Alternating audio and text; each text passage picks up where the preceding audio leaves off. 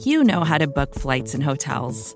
All you're missing is a tool to help you plan that unbelievable travel experience. That's why you need Viator. Book guided tours, excursions, and more in one place. There are over 300,000 travel experiences to choose from, so you can find something for everyone. And Viator offers free cancellation and 24 7 customer support for worry free travel. Download the Viator app now and use code Viator10 for 10% off your first booking in the app. Find travel experiences for you. Do more with Viator. Chapter 5 Being Neighborly.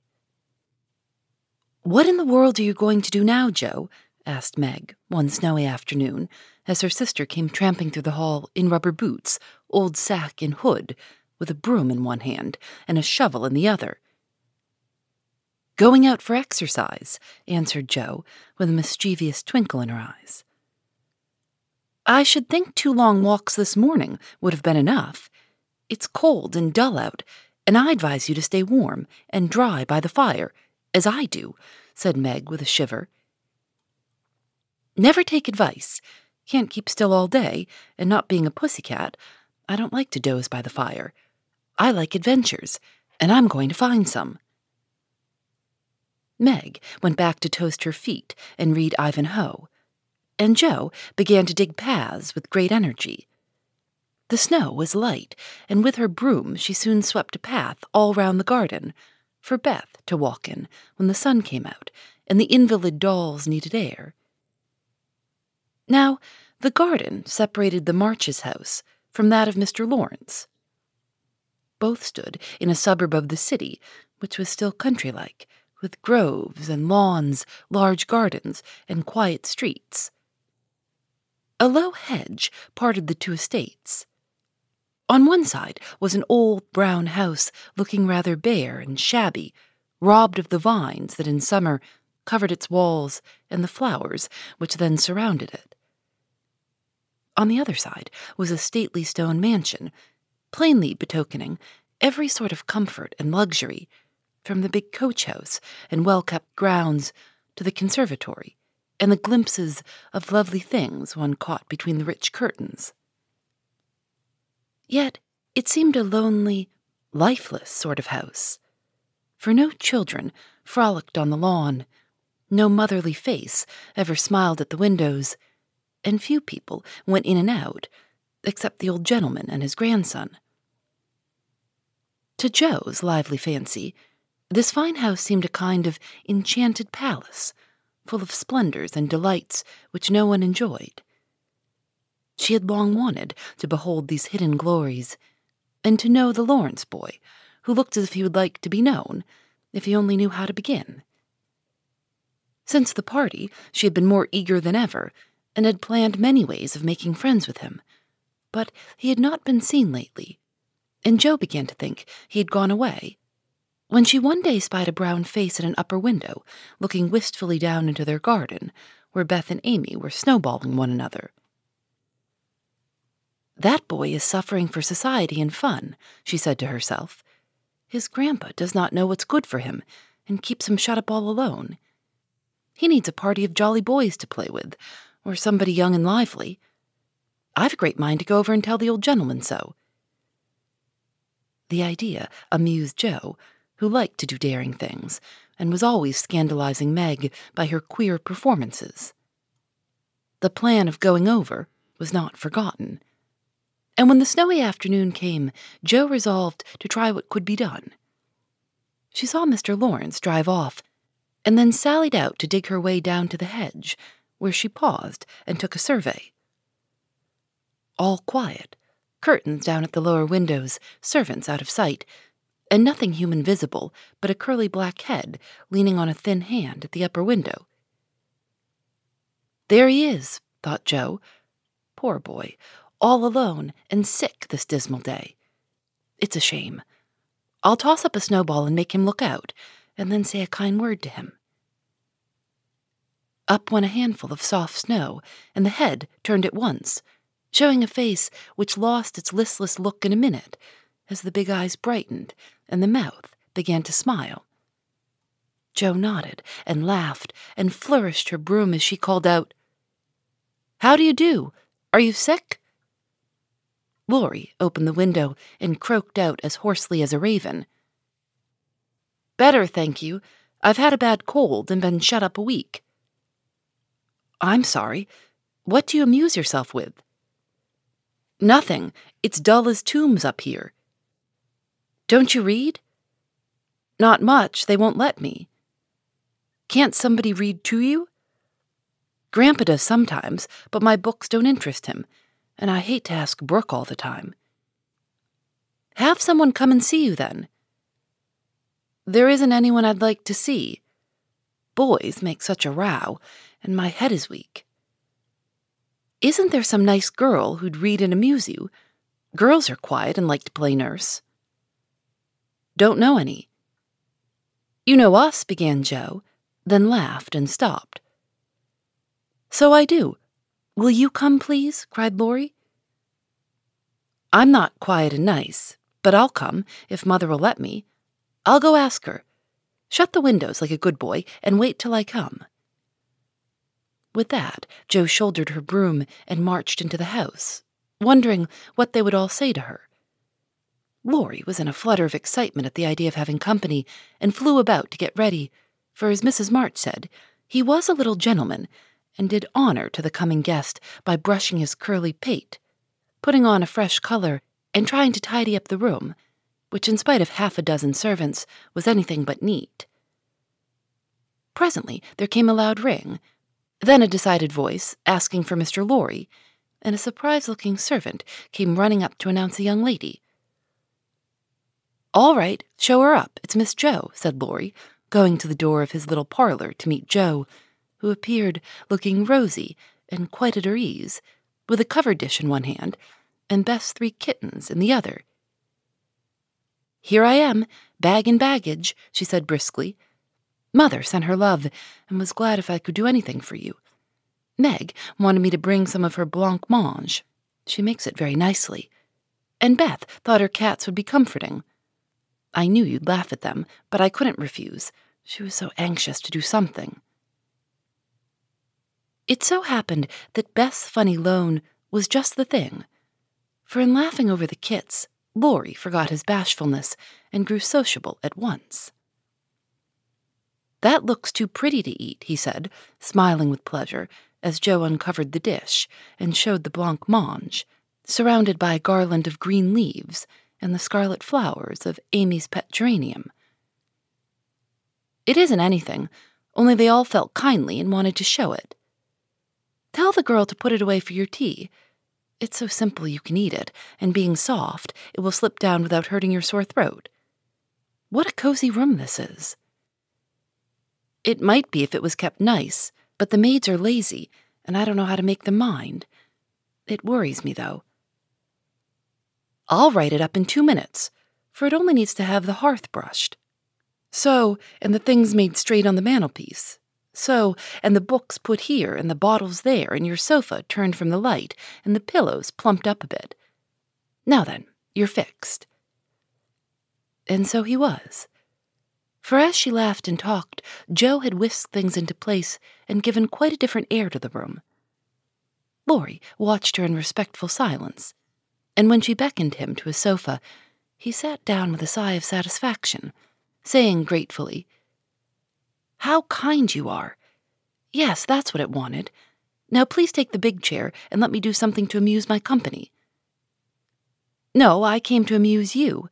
Shall I read aloud? said Jo. aloud, and Jo looked affectionately toward some inviting books nearby. Thank you. I've read all those, and if you don't mind, I'd rather talk, answered Laurie. Not a bit. I'll talk all day if you'll only set me going. Beth says I never know when to stop. Is Beth the rosy one who stays at home a good deal and sometimes goes out with a little basket? asked Laurie with interest. Yes, that's Beth. She's my girl, and a regular good one she is, too.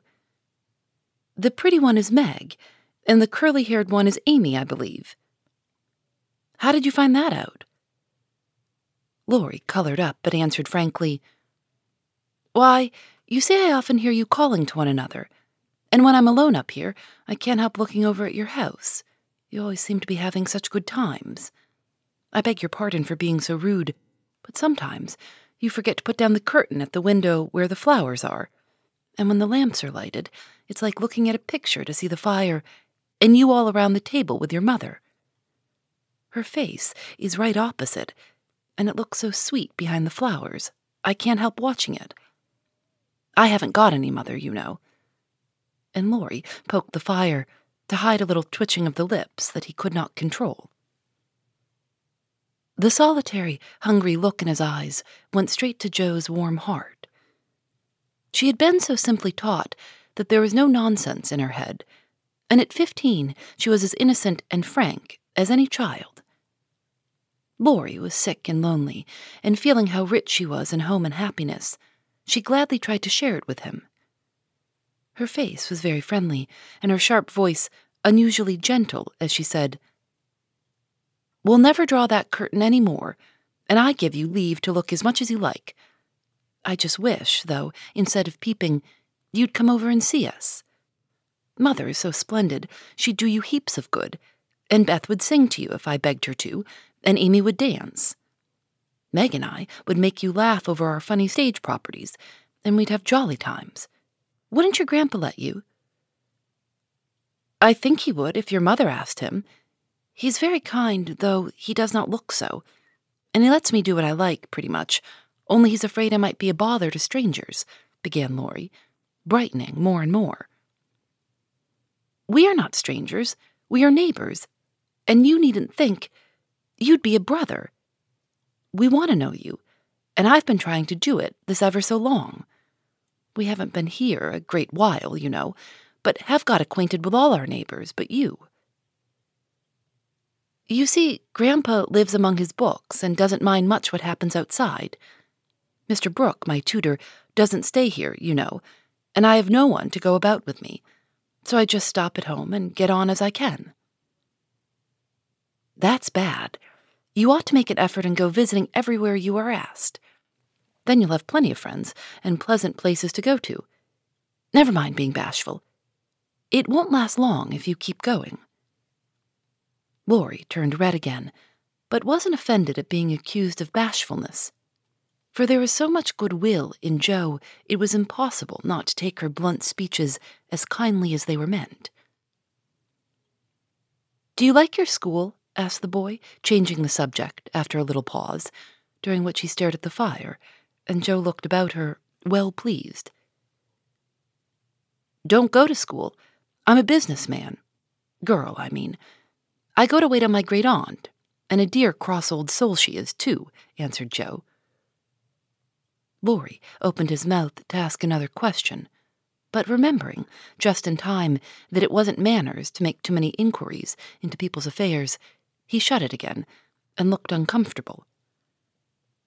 Jo liked his good breeding and didn't mind having a laugh at Aunt March, so she gave him a lively description of the fidgety old lady, her fat poodle, the parrot that talked Spanish, and the library where she reveled.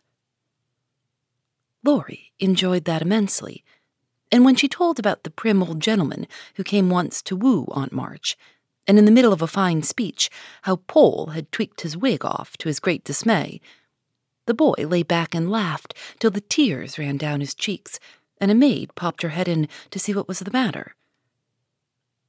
Oh, that does me no end of good. Tell on, please, he said, taking his face out of the sofa cushion, red and shining with merriment. Much elated with her success, Jo did tell on, all about their plays and plans, their hopes and fears for father, and the most interesting events of the little world in which the sisters lived. Then they got to talking about books, and to Jo's delight, she found that Laurie loved them as well as she did, and had read even more than herself. If you like them so much, come down and see ours. Grandfather is out, so you needn't be afraid, said Laurie, getting up. I'm not afraid of anything, returned Jo, with a toss of the head. I don't believe you are, exclaimed the boy, looking at her with much admiration, though he privately thought she would have good reason to be a trifle afraid of the old gentleman if she met him in some of his moods. The atmosphere of the whole house being summer like, Laurie led the way from room to room, letting Jo stop to examine whatever struck her fancy. And so, at last they came to the library, where she clapped her hands and pranced, as she always did when especially delighted. It was lined with books, and there were pictures and statues and distracting little cabinets full of coins and curiosities, and sleepy hollow chairs, and queer tables and bronzes, and best of all, a great open fireplace with quaint tiles all around it. What richness, sighed Jo, sinking into the depth of a velour chair and gazing about her with an air of intense satisfaction. Theodore Lawrence, you ought to be the happiest boy in the world, she added impressively. A fellow can't live on books, said Laurie, shaking his head as he perched on a table opposite. Before he could say more, a bell rang, and Jo flew up, exclaiming with alarm, Mercy me, it's your grandpa. Well, what if it is? You are not afraid of anything, you know, returned the boy, looking wicked. I think I am a little bit afraid of him, but I don't know why I should be. Marmee said I might come, and I don't think you're any the worse for it, said Jo, composing herself, though she kept her eyes on the door. I'm a great deal better for it, and ever so much obliged. I'm only afraid you are very tired of talking to me. It was so pleasant, I couldn't bear to stop, said Laurie, gratefully. The doctor to see you, sir, and the maid beckoned as she spoke. Would you mind if I left you for a minute? I suppose I must see him, said Laurie. Don't mind me. I'm happy as a cricket here, answered Jo. Laurie went away, and his guest amused herself in her own way. She was standing before a fine portrait of the old gentleman when the door opened again, and without turning, she said decidedly, I'm sure now that I shouldn't be afraid of him, for he's got kind eyes, though his mouth is grim, and he looks as if he had a tremendous will of his own. He isn't as handsome as my grandfather, but I like him. Thank you, ma'am, said a gruff voice behind her, and there, to her great dismay, stood old Mr. Lawrence. Poor Jo blushed till she couldn't blush any redder, and her heart began to beat uncomfortably fast as she thought what she had said. For a minute, a wild desire to run away possessed her, but that was cowardly, and the girls would laugh at her. So she resolved to stay and get out of the scrape as she could. A second look showed her that the living eyes, under the bushy eyebrows, were kinder even than the painted ones and there was a sly twinkle in them which lessened her fear a good deal. The gruff voice was gruffer than ever, as the old gentleman said abruptly after the dreadful pause. So you're not afraid of me, hey? Not much, sir. And you don't think me as handsome as your grandfather? Not quite, sir. And I've got a tremendous will, have I? I only said I thought so but you do like me in spite of it. Yes, I do, sir. The answer pleased the old gentleman. He gave a short laugh, shook hands with her, and putting his finger under her chin, turned up her face, examined it gravely, and let it go, saying with a nod, You've got your grandfather's spirit, if you haven't his face. He was a fine man, my dear, but what is better, he was a brave and an honest one, and I was proud to be his friend. Thank you, sir. And Jo was quite comfortable after that, for it suited her exactly. What have you been doing to this boy of mine, hey? was the next question, sharply put. Only trying to be neighborly, sir. You think he needs cheering up a bit, do you? Yes, sir. He seems a little lonely, and young folks would do him good, perhaps. We are only girls, but we should be glad to help if we could for we don't forget the splendid Christmas present you sent us, said Jo eagerly. Tut, tut, tut, that was the boy's affair. How is the poor woman? Doing nicely, sir. And off went Jo, talking very fast, as she told all about the Hummels, in whom her mother had interested richer friends than they were. Just her father's way of doing good. I shall come and see your mother some fine day. Tell her so. There's the tea bell. We have it early on the boys' account. Come down and go on being neighborly. If you'd like to have me, sir. Shouldn't ask you if I didn't. And Mr. Lawrence offered her his arm with old fashioned courtesy. What would Meg say to this? thought Jo, as she was marched away, while her eyes danced with fun as she imagined herself telling the story at home. Hey, why, what the dickens has come to the fellow? said the old gentleman, as Laurie came running downstairs and brought up with a start of surprise at the astounding sight of Jo, arm in arm with his redoubtable grandfather. I didn't know you'd come, sir, he began, as Jo gave him a triumphant little glance.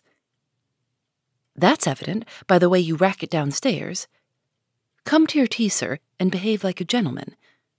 And having pulled the boy's hair by way of a caress, Mr. Lawrence walked on, while Laurie went through a series of comic evolutions behind their backs, which nearly produced an explosion of laughter from Jo.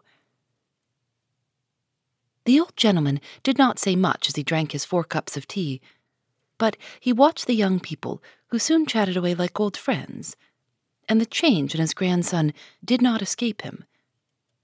There was color, light, and life in the boy's face now, vivacity in his manner, and genuine merriment in his laugh.